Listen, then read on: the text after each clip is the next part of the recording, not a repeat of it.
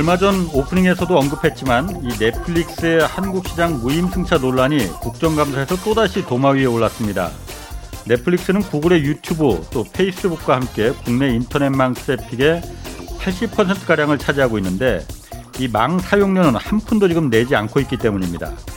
반면 트래픽량이 20% 정도에 불과한 국내 네이버나 카카오 같은 사업자들은 해마다 천억 원대의 망 사용료를 지금 지불하고 있습니다. 트래픽 양이 늘어나면 인터넷망 증설과 보수에 비용이 들어가기 때문에 이 비용을 분담하는 건 당연합니다. 특히 넷플릭스는 유럽과 미국 등 일부 국가에서는 인터넷망 사용료를 지금 내고 있는 것으로 알려졌습니다. 국내 인터넷망 사업자들이 공정성 문제를 제기하자 구글의 경우에는 이 망 사용료에 상응하는 대체 서비스를 제공하기로 하는 등 별도의 계약을 체결했지만 넷플릭스는 법적 소송으로 대응했습니다. 과기정통부 장관은 국정감사에서 외국 컨텐츠 업체들의 이 무임승차를 막을 법 개정을 마련하겠다 이렇게 밝혔습니다.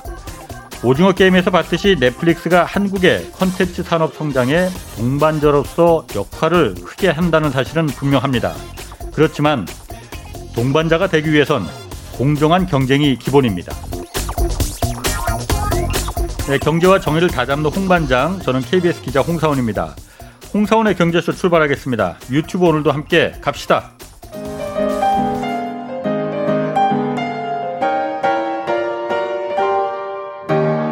대한민국 최고의 경제 전문가와 함께 합니다. 믿을 만한 정보만 쉽고 정확하게 전해드립니다. 홍사원의 경제쇼. 네, 국민들이 현 정부에 가장 실망하고 분노하는 점이 아마도 부동산 정책 실패일 것 같습니다. 다가올 대선에도 부동산 정책이 큰 이슈가 될 텐데 이 부동산 거품을 만드는 근원적인 문제는 무엇이고 또 어떤 정책이 지금 필요할지 오늘 짚어보겠습니다. 마강래 중앙대 도시계획 부동산학과 교수 나오셨습니다. 안녕하세요. 안녕하십니까. 예. 최근에 그 새로 출간한 책 제목이 아 이거 참 제가 공감이 갑니다. 부동산 누구에게나 공평한 불행입니다. 네. 모두가 모두가 공평하게 불행해졌다 이렇게 보시는 거죠? 네, 그렇게 보고 있는 거죠. 그러니까 왜 그렇게 보고 계시는 건가요? 어. 어, 뭐 그냥 제가 뭐 느낀 바를 이제 그대로 네. 얘기를 한 거고요. 제 주변에 집값 올랐다라고 예. 해서 뭐 유주택자들도 이렇게 행복해하는 사람은 없는 것 같아요. 어. 그러니까 집이 있는 사람들도 네. 세금을 더 내야 되고 또 이사하려고 그러니까 예. 또 이제 갈 데가 없다라고 얘기를 하는 거죠. 예. 왜냐하면 옆에 집값은 더 오른 것 같고 또 여기에 취득세도 내야 되고 그리고 항상 이제 같이 사람들이 모이면은 하는 얘기가 아 그때 그 동네 내가 반았었는데 그거 음. 놓쳤다라는 예. 안타까움. 예. 그다음에 그때 왜 그걸 팔았을까라는 또 안타까움. 예. 예. 또 시기심 뭐 이런 것들이 다 복합적으로 나타나는 것 같고요. 뭐 있는 사람 주택이 있는 사람보다는 사실 무주택자들은 거의 절망적이지 않습니까? 그렇죠. 이렇게 집값이 올라간 상태에서. 예. 근데 모두가 다 민감해져 있는 것 같아요. 제가 참 하나 일화를 말씀을 예. 드리면은 이게 한 1년 전인가요? 김현미 장관 예. 뭐 재직 시에 예. 어 디딤돌 대출과 관련된 좀 설전이 위원회에서 있었어요. 어, 예. 그러니까 디딤돌 네. 대출이라고 하면은 한 5억 미만의 음. 주택에 대해서 이제 대출이 나오는 건데 집값이 너무 올라가니까 한 의원이 이제 그런 얘기를 한 거예요. 장관께. 어, 이거 뭐 이렇게 올라가는데 그게 실효성이 있겠냐. 음. 그런 대출이. 예. 그랬더니 김현미 장관이 그때 그렇게 얘기했죠. 우리 집 정도는 살 수 있습니다. 아. 근데 그거 이후에 그 김현미 장관이 살고 있는 그 아파트 단지 주민협의회에서 예. 성명서를 발표를 한 거예요. 일산. 예, 예. 일산이요. 예. 그래서 수도권에서 제일 저렴한 아파트로 예. 오인될 여지가 있다는 점에서 예. 뭐 분노하고 경악한다. 예. 그래서 이거는 국토부 장관이 예. 사과를 해야 된다라는 어떤 그런 와, 이 정도가 됐으면은 집이 있는 사람, 없는 사람 모두한테 어, 굉장히 이렇게 그 최소한 행복해지지 않는 상황? 예. 불행한 상황 그리고 다들 민감해지고 남의 집값에도 민감해지고 그런 상황들이 계속 펼쳐지고 있는 거죠. 그리고 이 주택을 통해서 어떻게 또 주택과 관련해서 어떻게 또 뒤처지지 않을지에 대한 음. 아, 노력을 모든 사람들이 최선을 하고 있는, 최선을 다하고 있는 상황 이런 상황들이 네. 펼쳐지고 있다라는 것. 뭐 뭐니 뭐니 해도 무주택자가 제일 그러니까 그 무주택자가 지금 절망하고 분노하는 게 집값이 어쨌든 과거 보면 어쨌든 계속 조금씩 올랐는데 최근 그러니까 한 1, 2년 너무 올라도 너무 많이 올랐기 때문에 그런 거거든요. 그렇죠. 일단 그렇게 너무 많이 오른 미친 집값이 돼버린 어, 근본적인 이유가 이 그 정부의 정책 실패가 가장 큰 겁니까 어떻습니까? 어뭐 그그 어. 그 질문에 대해서는 아마 여기 홍사원의 경제쇼에서 많은 전문가들이 뭐 자세하게 다 말씀을 하셨을 예. 것 같아요. 뭐 간단하게 말씀드리면은 어 저금리죠. 저금리. 저금리로 돈이 이렇게 워낙 많이 풀렸는데. 그렇죠. 네. 확대 재정 정책을 했고 돈이 너무 많이 풀린 거예요. 그리고 예. 그 돈이 갈 데가 없어서 부동산으로 간 거고요. 예.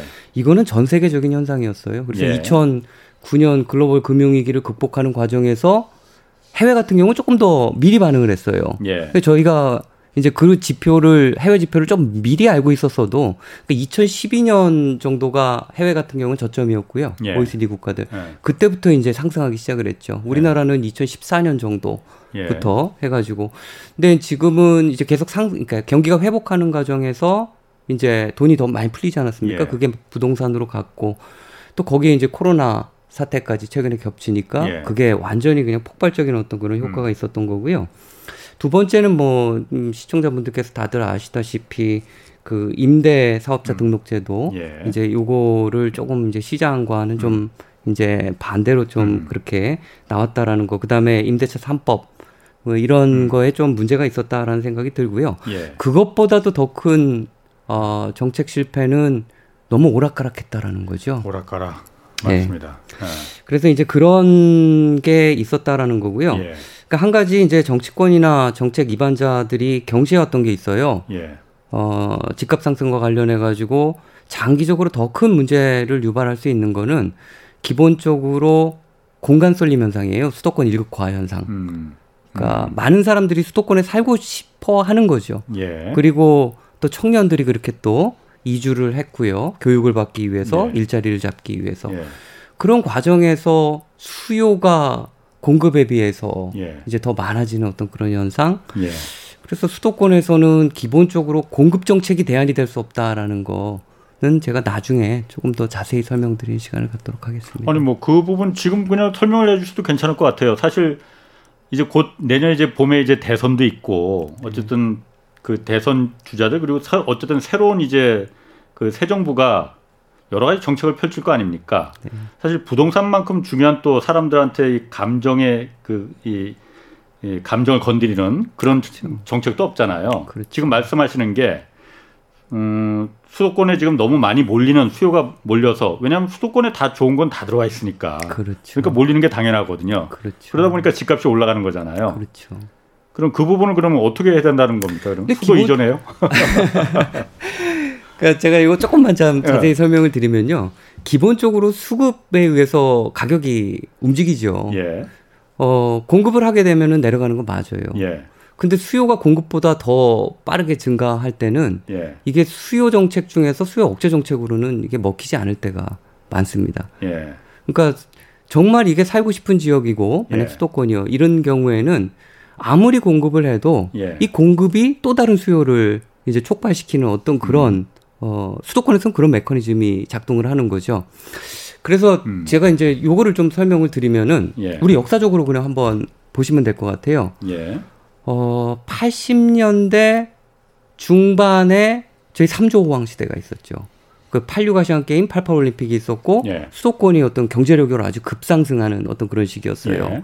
예. 그런 시기에 사람들이 몰렸다가 경제가 그냥 갑자기 턱 펴지니까 예. 수요가 그냥 폭증을 한 거죠. 사람들 소득 수준도 높아지고 예. 막 이러다 보니까 그래서 좋은 주택에 대한 어떤 그런 열망 거기에다가 주택도 부족을 부족했죠. 예. 그때 주택 가격이 완전히 로켓 상승을 음, 했죠. 음, 음. 아마 지금 상황보다 정치적으로 심각했으면 심각했지. 예. 그래서 그때는 자살하는 사람도 굉장히 많이 나왔었어요. 음. 예. 그때 나왔던 정책이 아시겠지만 일기 신도시 정책이 예. 나왔었죠. 네네. 그때는 그래서 주택 200만 호 건설 계획이 나왔었고요. 그렇죠. 그등에 그 중에서 수도권 물량이 한 90만 호, 그 다음에 그 중에 30만 호가 이제 분당 일산을 음. 포함한 음. 어떤 그런 신도시 정책이 그때 나왔다라는 거 말씀을 드리고요. 그 이후에 김홍삼 정부 거치면서 주택을 아주 대규모로 계속적으로 공급했어요 예. 매년. 예. 그래서 주택 가격이 안정될 수밖에 없는 상황이었죠. 예. 그러다가 노무현 정부 때또 예. 한번 어, 폭등을 했죠. 네. 그때 2002년 월드컵도 있었고 예. 또 수도권으로 계속적으로 이런 수요가 점점 점점 이렇게 누적돼 음. 왔던 수도권에서는 인구가 감소한 적이 없었으니까 예. 그랬던 거죠. 그때 이기 신도시 이기 신도시 정책이 나왔습니다. 어. 그렇죠. 한교 그때는 이제 어. 동탄이라든가 어. 뭐 김포 한강 신도시라든가 예, 예. 근데 이기 신도시는 사실 일기 신도시에 비해서 조금 주목을 받지 못했어요. 왜냐하면은 어, 거리가 약간 멀고요. 음. 그때 이제 자족 용지라든가 이런 예. 좀 일자리랑 좀 먼 곳에 좀 배치가 되었다라는 한계가 있었죠. 예. 요번에 문재인 정부 들어가지고 음. 또한 번 폭등하지 않았습니까? 그러니까 계속 폭등하고 신도시 예. 정책이 발표되고 예. 또 이렇게 응, 에너지를 응축하는 기간이 있었다가 예. 다시 한번 폭등하고 또 거기에 신도시 정책이 나오고 예. 요번에 3기 신도시 정책이 나왔지 않습니까? 이 3기 신도시 정책은 2기 신도시 정책의 한계를 굉장히 많이 극복하려고 노력을 했어요. 예. 왜냐하면은 2기 신도시 정책은 서울 센터에서 만약 시청을 센터로 음. 본다라면은 대략적으로 한 20km 정도에서 이제 건설을 했거든요. 네. 3기 신 그러니까 2기 신도시는 너무 멀었던 거예요. 음. 1기는 한 20km 정도. 예. 그다음에 2기는 한 30km 아니면 30km 밖. 예. 어, 요번 3기 신도시는요. 입지가 상당히 좋은 편이에요. 음. 왜냐하면은 어, 이기 신도시에서는 너무 멀었고 예. 일자리가 부족했다라는 예. 어떤 그런 비판이 굉장히 많았거든요. 예. 그래서 3기 신도시에는 그런 것들을 극복하려고 정책 낼 때 굉장히 많이 좀 세심하게 고려를 예. 했어요. 예. 저희가 다들 아, 알고 계시다시피 일단 첫 번째는 광역교통망 계획 을 예. 확실하게 했습니다. 음. 광역 급행 급행 철도 있지 않습니까? GTX 네, GTX 얘기입니다. GTX는요. 어, 저희 수도권 주민들이 경험해 보지 못한 교통수단이에요. 어. 이때까지. 그러니까 제가 이거 간단히 말씀드리면 예. 이제 우리가 GTX, 그러니까 GTX를 정확히 잘 모르는 분들 많거든요. GTX가 네, 맞습니다. 예. GTX A 라인, B 라인, C 예. 라인 해가지고 예. 이제 어 이게 이제 건설이 될 텐데요. 네. 어 GTX를 GTX를 서울 외곽이 그러니까 점점 점점 커지다 보니까 예. GTX를 건설하면서 그 외곽에 있는 이 네. 수도권 외곽에도 서울 중심까지 30분 내에 다 음. 끊도록 네. 하겠다라는 어떤 그런 이야기를 한 거예요. 예, 예. 근데 그게 사실입니다. 그러니까 아무리 음. 멀어도 예. 이제 아무리 외곽에 있어도 30분 정도면 다 이제 접근성이 이제 좋아지는 어떤 그 전철을 새로 광역 전 고속 전철을 놓는다는 그 고속 전철이라고 보시면 될 것 같고요. 예. 그러니까 우리가 철 도 하시는 분들은 그 표정 속도라는 게 있어요. 무슨 속도? 표정 속도라고요. 어. 그러니까 한 시간당 아하. 몇 킬로를 가는지. 아, 에 대해서 예. 하는데 예. 계산을 예. 하는데 예. 거기 정차해가지고 기다리는 시간까지 다 고려해가지고 어. 그걸 계산한 거예요. 예, 예. 어. 그러니까 좀 이제 좀 가늠을 하게 하기 위해서 제가 조금 예를 들어드리면 예. 지하철 같은 경우에 일반 지하철 있잖아요. 서울에서 이런 것들은 표정 속도가 한 30km 정도 돼요. 한 예. 시간당. 어허. 그러니까 1시간당 30km, 그러니까 뭐 멈추고 이거지. 가고 멈추고 예, 예. 가고 이렇게 예. 30km 정도 간다라는 거죠. 그리고 급행 으로 되는 이제 지하철 같은 예. 경우는 50 정도가 됩니다. 예. 근데 예. GTX 같은 경우는 속도가 100이에요. 어. 엄청나게 빠른 속도죠. 그러게. 예. 예, 예. 이거를 어. 전체 수도권 서울 경기 아. 인천이지 않습니까? 이거를 거의 통으로 묶는 어떤 그런 이제 음. 획기적인 교통수단이다. 라고 보시면 서울 시내 안에서 굳이 살지 않아도 그 신 그 신도시 외곽에 나가더라도 마찬가지다. 30분 이내에 다 도달할 수 있는 거리다. 그런 맞습니다. 편의 시설, 교통 시설을 마련해 주겠다라는 거라 그렇죠. 이거죠. 그렇죠. 그런 계획을 했었고요. 예. 어, 또 하나가 3기 신도시 내에 그러니까 예. 2기 신도시에는 그 주변에 일자리가 별로 없었어요. 예. 그래 가지고 그것 때문에 이제 주민들이 굉장히 불편해했죠. 음. 그래서 미분양이 나기도 했고 또 지금도 이기 신 도시가 건설 중에 있지 않습니까? 예. 예. 근데 3기 신도시 같은 경우에는 내부에 자족용지라 그래서 예. 거기에 이제 여러 일자리 기능들을 굉장히 강화하는 어떤 그런 정책들을 썼어요. 예. 그래서 일자리를 어떻게 유치할 수 있는지 그런 계획 단계에서 굉장히 많이 이제 정부에서도 고민을 했고요. 결국은 일자리도 안에 들어가죠. 서울 중심과의 접근성도 높아지죠. 거기 대규모 주택단지가 건설되죠. 예. 주택단지가 건설되면서 주변에 있는 기반 시설도 굉장히 좋아지는 어떤 그런 음. 게 있겠죠. 일단은 그런 대규모 단지가 들어가고 또 새 단지가 들어가게 되면은 그 주변 정주 환경이 좋아질 수밖에 없어요. 음, 그러니까 어. 이 수도권이란 공간은 예. 점점 점점 좋아지는 좋아지고. 것이 않습니까? 예. 근데 우리가 지금 요번에 현 정부에서 발표한 그 계획 공급량이요. 예. 어, 그 중에서 이 3기 신도시는 일부예요. 예. 어, 이거를 다 합치면요, 여태까지 나왔던 거. 예. 그러니까 이번 정부에서 공급하겠다 수도권에 예. 다, 다 합치면은 거의 200만 호 정도에 육박합니다. 200만 호? 네. 200만 그렇게 많아요? 정도에. 어, 그러니까. 아, 그런데 맨날 주택 공급 부족하다고 지금 계속 하잖아요. 그러니까 처음에 이제 정부가 그렇게 얘기를 했었죠. 예. 근데 사람들이 부족하다라는 걸 안 거죠. 그리고 심리적으로 쫓긴 거예요. 예. 그래서 어, 서울에 이제 공급 물량도 작고 예. 또 그러다 보니까 또, 그 실질적으로 지표상으로 그렇습니다. 주택 보급률이 제일 낮아요. 서울, 경기, 인천이. 또 서울은 또 100도 안 되고요. 예. 주택 보급률이. 그러다 보니까 사람들이 이제 불안했던 거죠. 그래서 예. 심리를 안정시킬 수 있는 어, 가장 좋은 방법으로 예. 앞으로 엄청 공급하겠다라고 음. 그 중간에 이제 선회를 한 거예요. 예. 그래서 굉장히 많은 이제 그 계획을 이제 예. 했죠. 그거를 다 합치면은 200만 원다라고 제가 말씀을 드렸는데 그 200만 호가 당군 일의 최대 물량이에요, 사실. 그리고 아니, 그렇게 많습니까? 네, 많습니다. 어. 그리고 뭐 저 정부가 이사 대책 예.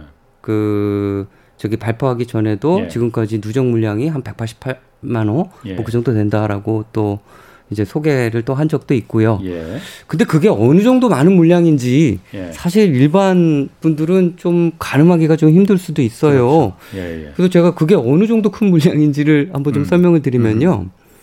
어, 일단 노태우 정부 때 그렇게 예. 긴급했을 때 예. 어, 수도권 물량을 한 90만 호 정도로 책정을 했었어요. 그 중에서 이제 일기 신도시가 30만 호 정도였고요. 어. 그때는 절대적으로 주택이 부족했다라는 걸 말씀을 이제 드릴 수 있을 것 같아요. 예. 지금 200만 호 이제 누적 공급 계획 물량이 나왔는데요. 그러니까 우리 지방에 음. 5대 광역시가 있지 않습니까? 예, 예, 예. 뭐 부산, 울산, 뭐 어. 대전, 광주, 대구 해가지고 이 광역시 내에 있는 아파트의 모든 숫자를 다 합치면 200만 원 안 되는군요. 200만 원 약간 넘습니다. 아, 그 다섯 개를 다 합치면은 네, 다섯 개 내에 있는 아파트 지금 네. 스톱 예. 물량을 다 합치면 한 200만 호가 약간 넘고요. 그래서 사실은 그래요. 그, 이, 그 200만 호를 예. 다 건설할 수 있다고 생각하지는 않아요. 예. 어, 그 중에 좀 무리한 계획도 있고 하지만 예. 그 중에 반 3분의 2 정도만 저희가 그 어려운 일을 해내도 예. 사실은 수도권은 안정이 되겠죠. 예. 그렇죠? 근데 그게 수도권에 쏟아지는 공급 폭탄이 아니라 음. 사실은 지방에는 그게 폭탄이 될 수가 있어요. 지방에 폭탄이 된다. 네, 그건 진짜 지방의 폭탄이에요. 어떤 의미인지 대 충 제가 이 그 짐작을 하겠는데 좀 네. 자세히 한번 좀 얘기를 해주시죠. 그러니까 아까 말씀드렸듯이 네. 이런 주택 공급 계획이 나온다. 그래서 예. 근데 주택이 공급될 때는 그런 주택 단지라든가 주택 자체만 공급되는 게 아니에요. 예. 왜냐하면 주택을 할 때는 주변에 기반 시설이 그렇죠. 그런 주택에서 그러니까 사, 는 거주민들 여러 뭐 이거 도로라든가 그렇죠. 또 문화체육 시설이라든가 공공 시설이라든가 이런 것들 다 고려를 하거든요. 학교도 들어가야 되고. 그렇죠. 학교도 들어가야 되고 그게 같이 계획되는 겁니다. 그렇죠. 주택 계획에는요. 예. 그러면은 만약 한 150만 호 정도가 수도권에 그렇게 계획을 된다라고 예. 보면요. 최근에 지어지는 것들은 또 굉장히 좋아요. 예. 또 굉장히 잘 계획이 되죠. 예. 그래서 그게 함께 계획이 되면서 수도권에 그렇게 정주 환경이 좋아지게 되면은 상대적으로 지방에는 인구가 자꾸 빠져나가지 않습니까? 예. 그러니까 잘 계획을 할 수가 없어요. 음. 그런 상태에서 주택은 계속 노후화되는데 이제 만약 이제 제 생각에는 뭐한 3, 4년 있다라면 공실이 더 많이 생기겠죠. 예. 그렇게 되면 주택을 공급하기가 어려운 상황이 되지 않습니까? 예. 그렇게 되면 질적 격차가 자꾸 벌어지는 거예요. 예. 그러면 사람들은 기본적으로 더 어, 정주 환경이 좋은 곳으로 자꾸 이주하지 않겠습니까? 예. 그럼 수도권은 장기적으로 보면은 점점 점점 수요를 더 키우는 공간이 예. 되고 이제 지방 같은 경우에는 자꾸 수요가 줄어드는 공간이 음. 될 수밖에 없겠죠. 그 저희가 이런 주택 계획을 할 때는 기본적으로 단기 정책, 그러니까 뭐 중단기 정책도 예. 굉장히 중요하지만 장기 정책도 고려를 해야지 되는 거죠. 음. 그게 지방에는 폭탄이 된다 이거죠 지금. 아무래도 지금 지방 소멸이라는 얘기가 계속 나오고 있습니다. 맞습니다. 그게 결국은 소멸시킬 수 있는 폭탄이 돼서 수도권에 그야말로 그렇게 집이 모자라다고 해서 잔뜩 지어놓으면은 지방은 다 죽으라는 얘기냐 쉽게 말하면 그런 얘기라는 거죠. 그렇죠. 그 근데 지방 분들이 잘 모르는 것 같아요. 그냥 수도권에 집값이 폭등하니까 예. 수도권의 예. 공급 계획이 이렇게 저렇게 자꾸 쏟아져 나오고 있는데 그거는 수도권의 문제이기도 하지만 기본적으로 수도권 문제는 지금 지방 문제랑 연결이 되어 있어요. 음. 그러니까 수도권이 점점 좋아지면은 상대적으로 지방의 정조 환경이 이제 상대적으로 더 나빠질 수밖에 없는 상황이고요. 예. 그런 상황에서 지금 지방소멸 문제는 출생률, 출산율의 문제가 아니잖아요. 예, 그렇죠? 그렇죠. 지금 문제는 사회적 인구 이동의 문제예요. 서울로 수도권으로 다 옮겨온다 이거죠. 일자리가 그렇죠. 있고 거기가 더 좋은 뭔가 하여튼 많이 있으니까. 그렇죠. 일자리가 있죠. 그다음에 애 교육시키기 좋은 환경이죠. 네. 그러니까 애를 대학 보, 뭐 저보다 정확히 얘기하면은 대학 보내기 더 좋은 환경이 이제 펼쳐지고 있는 거죠. 예. 점점 점점 좋아지다 보니까 운동장이 기울어져 있지 않습니까? 그렇죠. 이 운동장이 기울어지는 그 각도가 더 크면 클수록 점점 점점 그런 속도가 더 증가하는 거죠. 가속되는 거죠. 인구 유출의 예. 속도가. 음. 그러니까 아까 말씀하신 대로 그 GTX라는 게 그러니까 혁명적인 그 교통 인프라라고 말씀하셨잖아요. 네. 돈도 굉장히 많이 들 겁니다. 네, 네. 그런 부분을 안 그래도 그런 시설 많은 수도권에 그 많은 돈을 들여서 왜 수도권에 짓느냐? 지방에 지금 지하철 없는 도시들 굉장히 많거든요. 맞습니다. 어? 그런데 지으면 안 되는 건가? 물론 이게 정책을 뭐 생각하고 결정하시는 네. 분들이 뭐 다 물론 표도 있고 수도권에 워낙 많은 사람들이 몰려 사니까는 그분들을 좀 먼저 좀 배려해야 되는 거 아니냐 그 생각도 있겠지만은 그러다 보니까 이게 자꾸 악순환이 반복되는 것 같거든요. 맞습니다. 누가 그럼 지방에 있으려고 합니까? 하다못해 그렇죠. 버스도 잘 안 다니는데 수도 수도권에 가면은 GTX라고 해서 저 외곽에 살대로 30분 만에 서울 한복판에 도달할 수 있다는데. 그렇죠.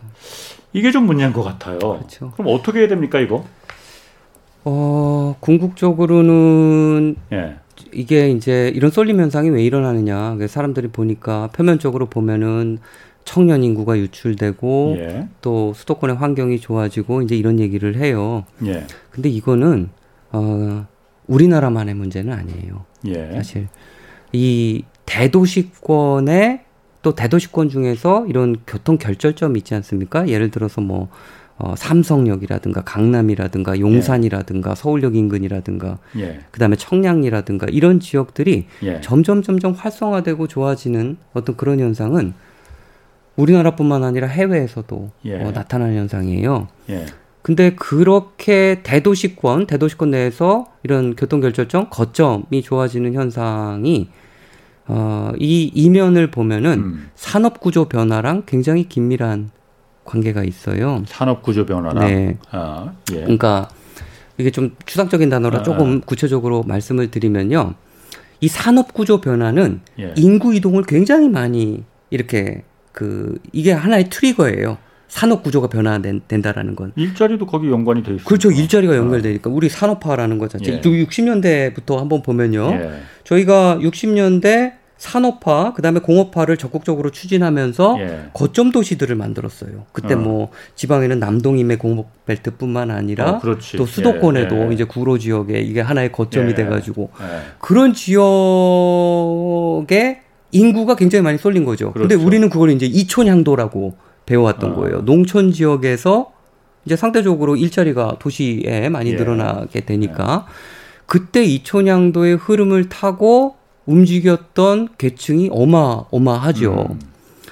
그러다가 계속적으로 이런 산업화 공업화의 추세에서 약간 멈칫했던 때가 90년대 초반이에요. 예. 이때 키워드를 보면은 우리 산업과 관련해 가지고 예. 탈공업화 라는 어. 키워드가 나오기 시작합니다. 예. 그때는 공장이 기계화되고 음. 서비스업의 비중이 높아지고 예. 막 이런 상황 예. 속에서 그러니까 공장을 가동하는데 인력이 덜 부족한 어, 덜 필요한 거예요. 예. 이런 상황에서 공장이 어느 정도 지방에 이전을 했어요. 아하. 그래서 지방에도 어느 정도 이제 이런 경제 기반이 그래도 유지되는 어떤 그런 현상, 그 다음에 예. 수도권에 대한 규제랑 그게 맞물리면서 예. 어느 정도 계속 유지가 됐던 아. 거예요.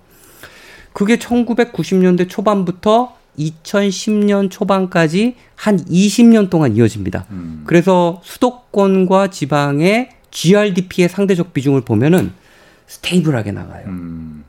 그러니까 우리가 80년대부터 보면은 80년대 예. 그냥 수도권이 엄청나게 빠르게 치고 올라옵니다. 예. 그러다가 90년대 초반부터 2010년대 초반 불과 몇 년 전이에요. 어. 그때까지는 이런 GRDP의 상대적 비중이 수도권이랑 비수도권이 이렇게 stable하게 나가요. 예. 그러다가 2012년 13부터 수도권의 GRDP가 엄청나게 빠른 속도로 치고 올라옵니다. 어, GRDP라는 건 그러니까 지역 간의 그, 그 성장률 그 GRDP가 이제 저희가 GDP 같은 개념인데 예, 예. 이제 지역 개념이죠. 예. 그 지역의 이제 총생산 음, 음. 개념. 예, 예. 그래서 이런 그 서울에서 생산해내는 어떤 그런 총생산 부가가치 예. 뭐 이런 것들이 상대적으로 커지게 된다라는 거죠. 그러면 왜 2012년, 13년 정도부터 그렇게 수도권이 이렇게 빠르게 발전하느냐 보면은 그때부터 어 지식 기반 제조업 음. 그다음에 혁신 산업, 예. 그다음에 플랫폼 기업들의 어. 성장들이 굉장히 빠른 속도로 이제 커지면서 네, 커지는 거예요. 근데 그게 지방에는 안 갔군요. 그런 산업들이 선호하는 공간이 있습니다. 그런 산업들이 옛날에는 예. 어, 도시의 외곽에 산업단지를 잘 건설을 하잖아요. 예. 그럼 그 산업단지에 일자리가 만들어지지 않습니까? 예, 예. 그러면은 그 산업단지 주변에 주택이 지어지고 배우주거단지라 예. 그래가지고 그래서 일자리를 지어오면 일자리를 만들어 놓으면은 사람들이 그걸 쫓아가는 현상이 있었어요. 그래서 예. 지방에서 너도 나도 그게 하나의 공약으로 나왔죠. 산업단지 유치. 과거에 구미공단이 있었고 뭐 여천 산업공학 단지가 있었고 하면 그 주변으로 해서 도시가 발생하고 사람들이 모여들었으니까. 맞습니다. 아. 그리고 또 그런 사람들을 위해서 행정이 support가 되고 예. 또 문화 산업 기능이 발달을 하고 예. 그게 이제 도시가 발전하는 메커니즘이었어요. 음. 그랬는데. 근데 그게 이제 경향이 바뀌기 시작을 하는 거예요. 예. 바뀌기 시작을 하는데 그때는 도시 외곽에서도 그렇게 산업 일자리를 유치할 수가 있었는데 예. 지금의 산업들은 혁신 인재를 너무나 크게 요구하는 거예요. 아. 그러니까 지금의 첨단 산업들은 이게 일자리가 첨단 산업을 어디다 만들어 놓는다 그래가지고 혁신 인재가 그 주변에 따라오는 구조가 아니에요. 가지 않는다 이거죠. 젊은 인재들이. 그렇죠. 아. 그래서 그런 일자리는 혁신 인재가 많이 모인 공간, 혁신 예. 인재가 선호하는 공간으로 자꾸 붙으려고 하는 거예요. 예. 그거의 가장 단적인 예가 SK 하이닉스라고 보시면 돼요. 처음에 구, 구미가 예정지로 한번 좀 올, 후보에 올랐었죠. 그렇죠. 어. 구미랑 용인이랑 유치전이 굉장히 뜨거웠죠. 예. 엄청난 사업이었기 때문에 예. 엄청난 투자 사업, 이었기 그렇죠. 때문에요. 구미는 사실 우리 그 전자 산업의 메카 아닙니까? 그렇죠. 그래서 구미는 어느 정도 승산이 있다라고 어. 봤고요. 그 과정에서 수도권에 밀릴까봐 엄청난 인센티브를 제공을 음. 한 거예요. 그런데도 안 갔구나. 그런데도 나중에 용인을 택했죠. 어, 이천으로 갔죠. 네. 네. 그리고 SK 하이닉스가 얘기를 합니다. 예. 아, 우리의 그 미래를 결정하는 기업의 예. 미래를 결정하는 건 혁신 인재를 어 모실 수 있는지. 아. 그러니까 혁신 인재를 구할 수 있는지 예. 그런 인력들을 구할 수 있는지 그 입지가 너무 중요하다라는 거예요. 근데 아. 구미로 내려가면은 그런 거가 한계가 있다라는 거죠. 그래서 아. 그때 그 사건 이후로 예. 남방 한계선이라는 단어가 나오기 시작을 했어요. 예, 이런 맞아. 대기업 인사 담당자들이 그 얘기합니다. 그렇죠. 아. 혁신 인재를 구할 수 있는 남쪽까지 어디까지 내려갈 예. 수 있는지 예. 남방 한계선이 있다. 이게 이제 가상의 라인이죠. 예. 옛날에는 충청도 북부 정도를 봤거든요. 예. 그러다가 어느 순간엔가 용인 기흥 라인이라는 남방 한계선 얘기를 음. 했어요. 그 밑으로 내려가면은 인재를 구하기가 힘들어서 이제 기업에 타격이 예. 있다라는 예. 어떤 그런 거죠. 근데 최근에는 특히 R&D 쪽 예. 같은 경우에는 이게 점점 점점 올라오다 보니까 지금 판교 라인이다라는 얘기가 또 돌고 있어요. 기흥에서 이제 판교까지 올라왔구만요. 네. 네. 그래서 저희가 이제 이거를 보는 게 판교 같은 경우에는 사실은 입지가 굉장히 좋아요. 예. 그래서 제가 이제 그 올라오는 속도를 보니까 매년 한 2000년 딱 2000년 이후부터 예. 1년에 한 700 그, 그 50, 50m? 음. 어, 정도? 어, 씩, 한, 대, 대략적으로 1km 아. 정도씩 계속 아. 이렇게 올라오는 거예요. 예. 그게 매년. 그러니까 점점 점점 올라오는 어떤 그런 양상이고요. 판교 같은 경우에는 이제 이런 교통 발달로 인해서 예. 그냥 그 공간은 강남이란 공간이라고 보시면 됩니다. 음. 저희가 이제 왜 판교가 어떻게 발전하는지는 판교 테크노밸리를 보시면 돼요. 예. 판교 테크노밸리 같은 음. 경우에는 지금 이 1뿐만 아니라 2, 3까지 계획을 하고 있지 않습니까? 예. 음. 그렇죠? 판교는 양재랑 강남역에서 새 내정거장밖에 떨어지지 않은 공간이에요. 예. 제가 이제 도시계획을 하는 입장에서 판교의 토지 이용 계획, 그러니까 산업단지로서의 토지 이용 계획을 보면 그렇게 잘 만든 건 아닌 것 같아요. 음. 왜냐면 이것도 좀, 좀 깍두기식으로 예. 해가지고 기업들이 올 수 있는 공간을 했죠. 거기에는 어, 주거 기능이 상대적으로 굉장히 부족하고요. 예. 또 문화라든가 상업 기능도 좀 부족해요. 예. 그, 그 다음에 또 놀 수 있는 공간이라든가 이런 것들. 예. 그 다음에 기업 간의 소통도 그렇게 잘 계획된 어떤 그런 부지는 아니에요. 예. 판교가 그렇게 성공할 수 있었던 이유 중에 하나는 그냥 입지고요. 음. 강남이랑 가깝다라는 이유입니다. 예. 그렇죠. 어. 나머지 부족한 부분을 강남에서 다 해결할 수가 있는 거예요. 어. 거기에 문화, 예. 주거, 예. 교육 예. 이런 것들을 강남에서 다 해결할 수 있기 때문에 이게 강남이랑 묶어지면서 이제 굉장한 시너지를 예. 내는 공간이 돼버린 거죠. 심지어는 최근에 카카오가 발표하지 않았습니까? 카카오가 판교역 바로 옆에 판교역 인근에 알파돔 시티라고 있어요. 예. 거기에 그 카카오 본사가 어디 있는지는 알고 계시죠? 카카오 그, 본사? 네. 카카오 본사가 제주도에 있어요. 아, 옛날 다음 그러니까 제주도에 예, 예, 그, 제주도에 아, 본사가 예. 카카오에 예, 있어요. 예. 근데 파, 그 카카오 계열사들 있지 않습니까? 예, 뭐, 뭐 카카오 계열사에 상당히 많은 분들 다 판교에 흩어져 있었어요. 그래서 그 카카오에서는 이번에 이제 발표했던 게 그 알파돔 시티 판교 역이랑 그냥 붙어 있는 곳이라고 보, 시면 아, 아. 됩니다. 거기 바로 옆에다가 어 하나의 건물을 통으로 임차해가지고 예. 그런 계열사들 음. 10개 이상의 계열사들을 거기서 하나로 다 모, 모은다라는 아, 예. 계획을 아. 세웠죠. 아. 그 바로 옆에는 네이버가 사세를 확장해서 또 들어가게 됩니다. 아. 거기가 판교가 한국의 혁신 기업들이 모여 있는 실리콘밸리라고 하는데 그 실리콘밸리 중에서도 가장 입지가 좋은 곳이 판교역이에요. 예. 판교역에 지금 첨단 기업들이 입지적 측면에서 예. 어떻게 움직이고 있는지를 보면은 저희가 어 이제 지방이 어려워지는 이유를 예. 계략적으로 가늠을 할 수가 있는 거예요. 음. 이런 기업들이 대도시권, 대도시권 중에서도 정말 이렇게 문화, 그 다음에 상업, 교육 이런 것들이 융복합된 공간, 예. 혁신 인재가 선호한 공간으로 자꾸 붙는 거예요.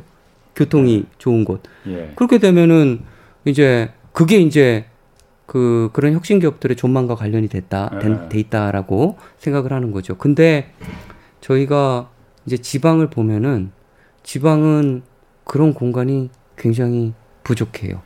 그렇게 강남처럼 그러니까 지금 그래서 저희가 하려는 말도 지금 그거 그게 지금 가장 그렇죠. 중요한 거거든요. 그렇죠. 어떻게 하면은 판교의 카카오나 네이버 같은 그런 실리콘밸리 한국의 실리콘밸리 기업들이 네. 목포에 가거나 대전에 가거나 어떻게 하면 만들 수가 있겠느냐. 좋으신 말씀입니다. 이제 제가 이 해결책을 여태까지 예. 이제 막, 막, 방송을 통해서라든가 예. 많이 얘기를 했었어요. 예. 근데 이제 강제로 보낼 수 있는 건 그, 아니에요. 그, 그런 건 아니죠. 아. 그런 거는 그런 건 절대 안 되고 예. 사람이든지 기업이든지 예.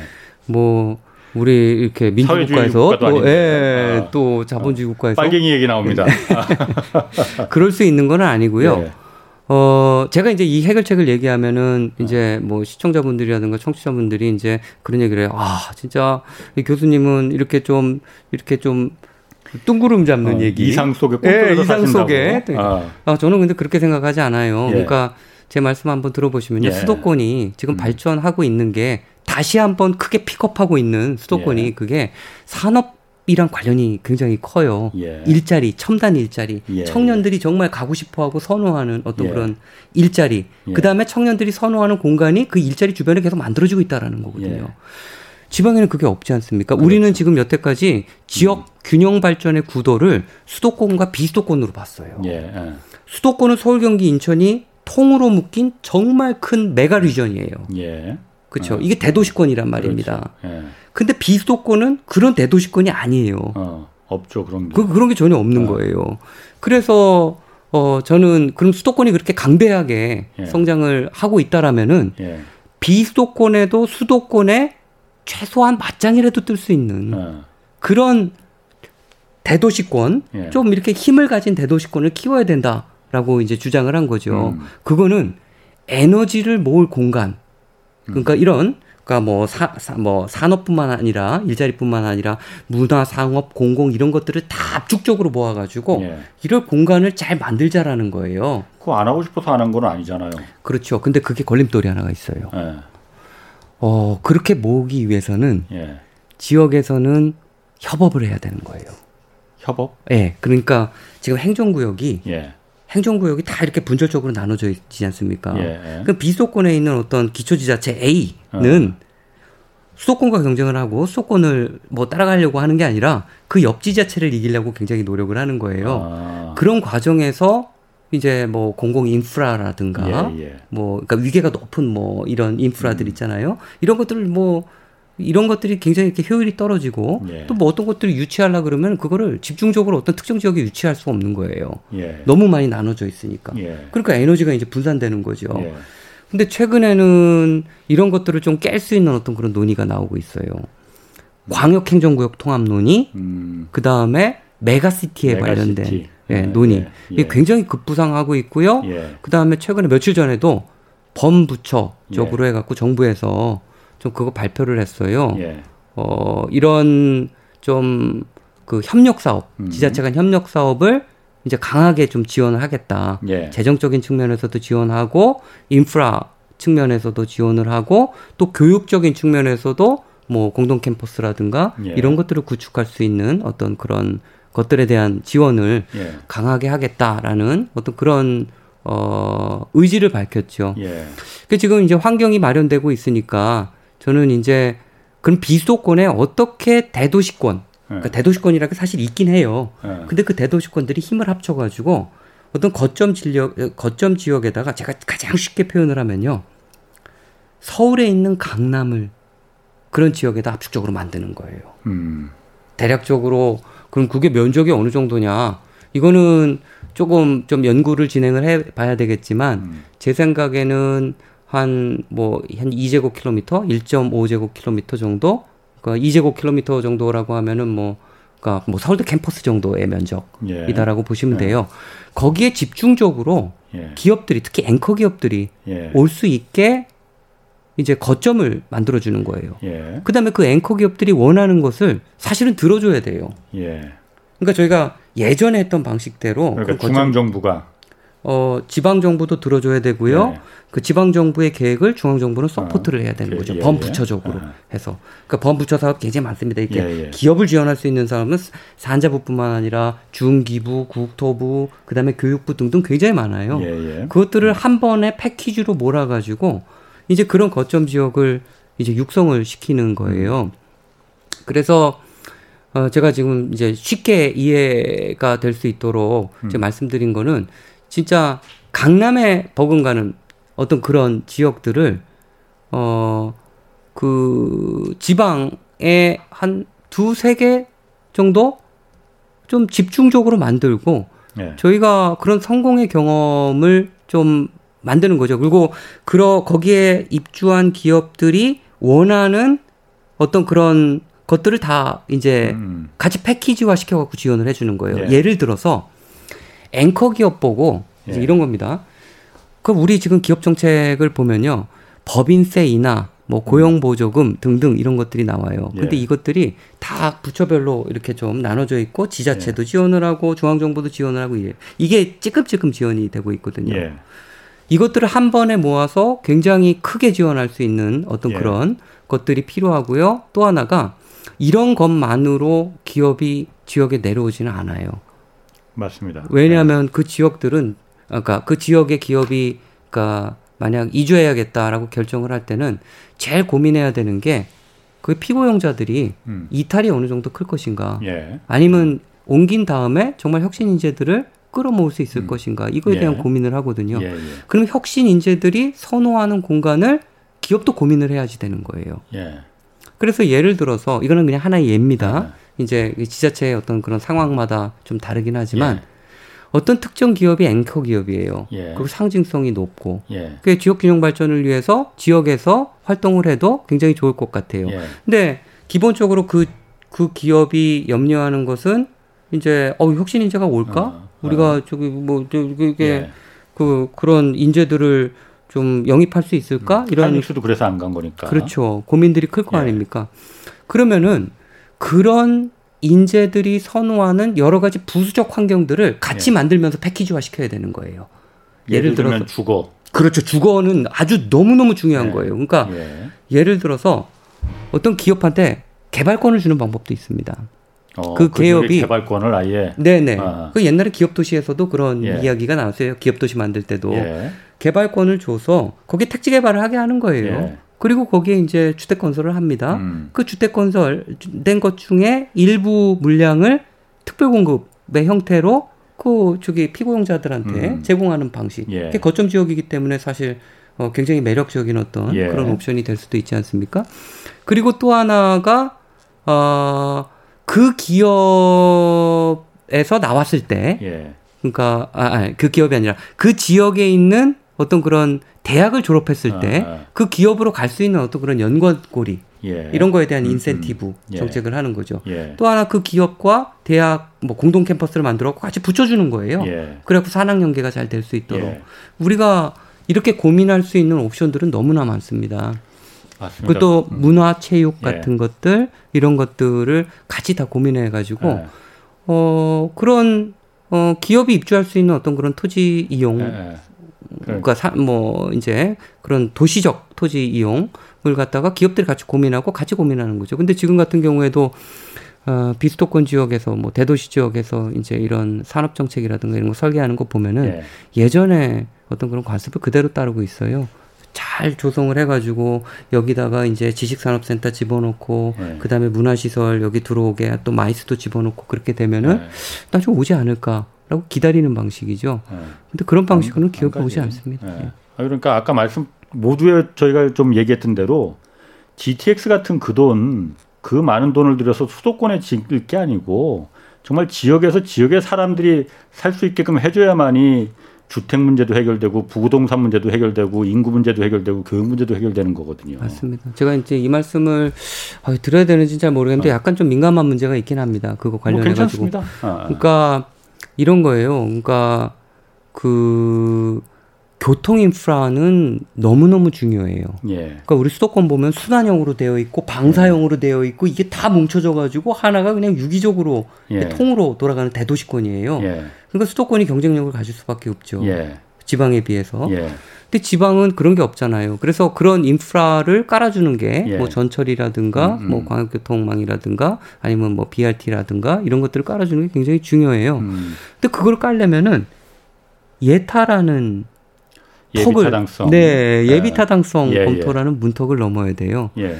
근데 예비 타당성 검토에 굉장히 기본적인 어떤 그런 그 과정을 딱 보면요. 지역에는 그런 거 깔아봤자 타당성이 안 나온다 이거죠. 안 나와요. 아, 왜냐하면 안 나올 수밖에 없죠. 예비 어. 타당성에서 어. 가장 중요한 건 그 지역에 장래 수요가 있느냐 없느냐를 어. 그 계량적으로 검토를 하거든요. 그렇죠. 근데 계량적으로 어. 검토를 할 때는 과거 데이터 갖다가 검토를 해요. 나올 수가 없지. 나올 수가 없죠. 과거 예. 데이터가 점점 어려워지고 예. 있는데 예, 예. 장밋빛 미래를 계획할 음. 수가 없는 거예요. 맞습니다. 그거부터 바꿔야 됩니다. 그렇죠. 그게 이제 그게 한계가 있는 거죠. 저는 예. 예타는 굉장히 소중한 제도라고 생각을 해요. 예. 근데 지역에는 좀 특수한 어떤 그럼요. 그런 기준을 적용을 해야지 예. 된다라는 거죠. 이게 닭이 먼저냐 달걀이 먼저냐의 문제인데요. 예. 그렇게 되니까 이런 교통 인프라가 잘 들어가지 않는 거예요. 그러니까 기업들도 선호하는 입지가 안 되고 예. 또 인재들도 이제 어 이 지역은 그냥 좀 한정적이다라고 이제 보는 거죠. 자기 이제 미래를 그렇죠. 계획하기에 예. 그렇게 보는 거죠. 그래서 어, 외부에서 보기에는 아 이게 지역에 이렇게 수요가 없는데 그걸 집어넣어 주는 게 말이 되냐라고 음. 얘기하는데 지역에서는 그렇게 얘기합니다. 이게 없어서 여태까지 수요가 점점 줄고 있는데 맞아요. 그게 바로 중앙 정부의 역할입니다. 네 맞습니다. 중앙 정부에 해야 될 일은 그런 겁니다, 바로. 그래서 맞습니다. 전 국토가 골고루 균형적으로 발전돼서 사람들이 어디 가서 서울에 다 꾸역꾸역 이렇게 모여들지 않게. 자 그러면은 아 이거 오늘 우리가 이거 얘기하다 보니까 시간이 뭐 많이 갔습니다.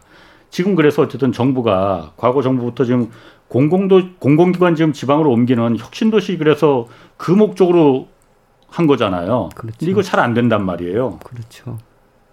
일부는 그렇게 말합니다. 그러니까 너무 이걸 좀 한 곳에 아까 말씀하신 대로 지역에 좀 강남을 한 군데라도 좀 만들면 이게 모범 사례가 돼 성공하는 사례가 되면은 퍼질 거다 했는데 그렇게 하는 것도 하나 방법 아니겠을까 네. 싶은데.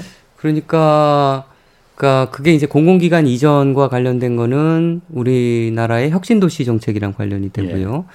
혁신도시는 10개가 조성이 됐고 예. 노무현 정부 때 계획이 됐었죠. 예. 우여곡절 끝에 이제 혁신도시가 10개가 이제 확정이 되고 거기에 이제 150개가 넘는 공공기관이 이제 이전을 했죠. 예.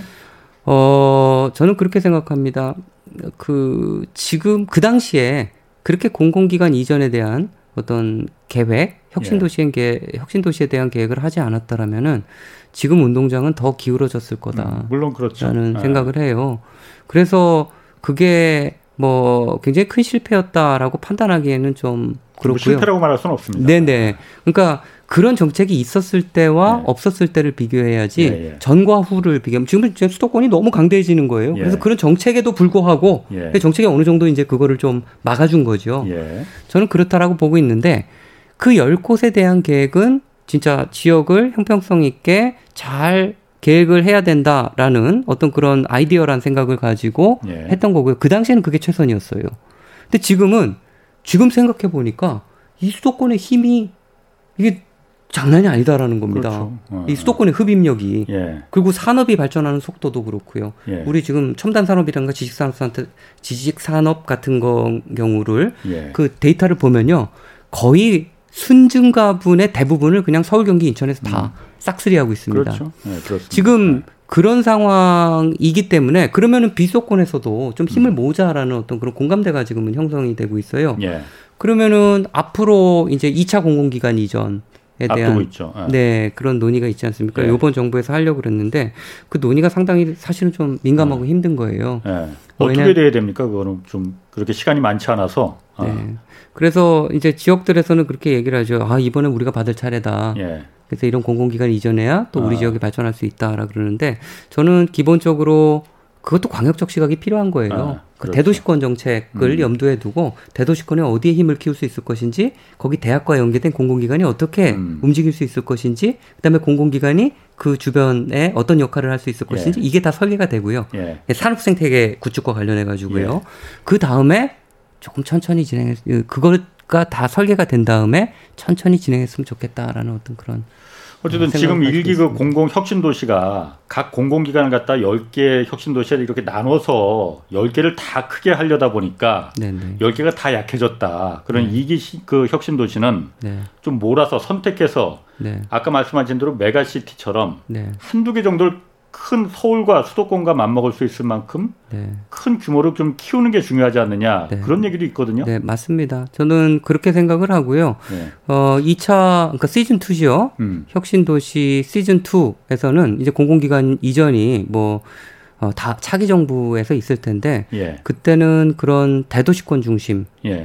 대도시권 거점 중심으로 공공기관이 이전했으면 좋겠다라는 바람이 있고요. 음. 그 숫자를 좀 줄였으면 좋겠다라는 그러니까 이전 그러니까 대상지 숫자를 네. 어. 대상지를 좀 맞습니다. 줄였으면 좋겠다라는 어떤 그런 바람을 가지고 있습니다. 네. 제가 저는 뭐 개인적으로 KBS도 내려가야 된다고 생각합니다. 네. 시범적으로. 네. 어. 그러니까 상징적으로 내려갈 수 있는 기관들이 많아요. 뭐 사실 예. 대학도 그렇고요. 예. 근데 저는 그게 뭐 다는 아니라고 생각을 하고요. 정말 중요한 거는 지방에서 지방이 자생적으로 발전하고 스스로 돌아갈 수 있는 어떤 시스템을 음. 마련하는 게 너무 중요해요. 예. 그 시간이 없다고 말씀하시니까 제가 이렇게 거점 정책을 계속 얘기를 하면은 음. 그럼 앞으로 그렇게 소멸되는 지역, 인구가 점점 없어지는 지역 이 음. 굉장히 많아질 텐데 이런 예. 지역들을 어떻게 할 것인가 라는 그건 뭐, 다음에 좀 얘기를 또 한번 하셔야겠네요. 아, 오늘 네네. 시간이 다 돼서요. 네. 아유 오늘 너무 재밌었습니다.